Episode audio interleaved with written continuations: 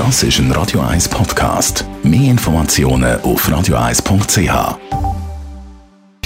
Sprechstunde auf Radio 1, präsentiert von der Dr. Andres Apotheke Stadtlaufen. Pflanzliches Wissen aus der eigenen Produktion bei Sportverletzungen, Blasenentzündung und Energiemangel.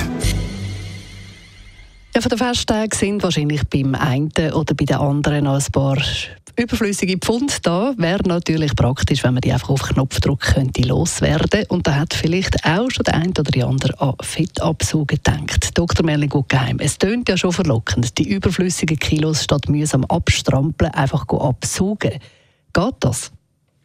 Also Fettabsaugen ist keine Möglichkeit für einen sinnvollen Gewichtsverlust. Also ich kann jetzt nicht mit 10, 15, 20 Kilo Übergewicht zu jemandem gehen, der Fett absaugt und sagen, mach mich normalgewichtig, schlank und schön. Das funktioniert nicht.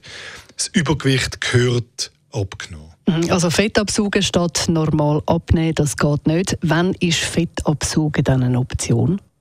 Jetzt, wenn man davon ausgeht, dass jemand tatsächlich abgenommen hat oder immer schon normalgewichtig war und gewisse Stellen als Problemzonen identifiziert, dann sind das Sachen, die man dann durchaus sinnvoll kann angehen kann. Dann ist Fettabsaugen etwas Gutes.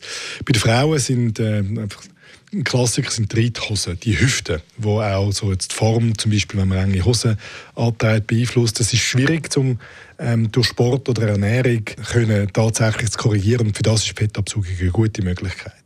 Wenn man kleine Pölsterli als Mann hat, zum Beispiel am Bauch, dann kann man das lösen. Oberarm und so Sachen. Das sind so umschriebene Areale, wo man gut kann mit der Fettabsaugung dann korrigieren kann. Jetzt liest man ja immer wieder von revolutionären Technologien und neuesten Geräten. Ist das tatsächlich alles immer wieder neu erfunden oder läuft das immer noch ähnlich ab wie schon vor 10 oder 20 Jahren? Also wenn ich jetzt ein Anbieter im Markt bin, muss ich natürlich sagen, nein, nein, ist alles neu und modern und das Gerät ist neu und die Methode ist neu und meine Kanüle habe ich selber erfunden und ich weiss was alles. Aber unter dem Strich, ja, es läuft ab wie vor 20 Jahren, das ist so. Ähm, es gibt immer noch die, es gelten die gleichen Regeln und die grundlegenden Techniken sind eigentlich auch schon gegeben. Wenn man das jetzt macht, wenn man tatsächlich Fett absaugen an einer gewissen Stelle, wie lange geht das eigentlich, bis man wieder gesellschaftsfähig ist?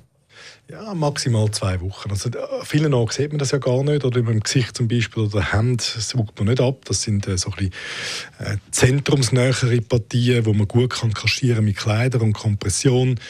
Ähm, gesellschaftsfähig ist man rasch und bis man wieder so ein leistungsfähig ist, vergehen so zwei, manchmal vier Wochen. Und wenn man es abgesaugt hat, dann ist es weg für immer?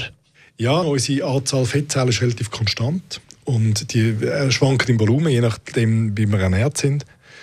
Und wenn man jetzt an einem Ort Fettzellen absaugt, dann verliert man tatsächlich die Fettzellen. Das bedeutet, wenn man nachher zunimmt, dann nimmt man an dieser Stelle weniger zu, dafür kompensatorisch an anderen Stellen mehr. Das, das bedeutet, man sollte nur, nicht nur mehr oder minder normalgewichtig sein, vor dem Fettabsaugen. Gewichtskontrolle ist auch nachher ganz essentiell, sonst wird man vielleicht ein bisschen unproportioniert.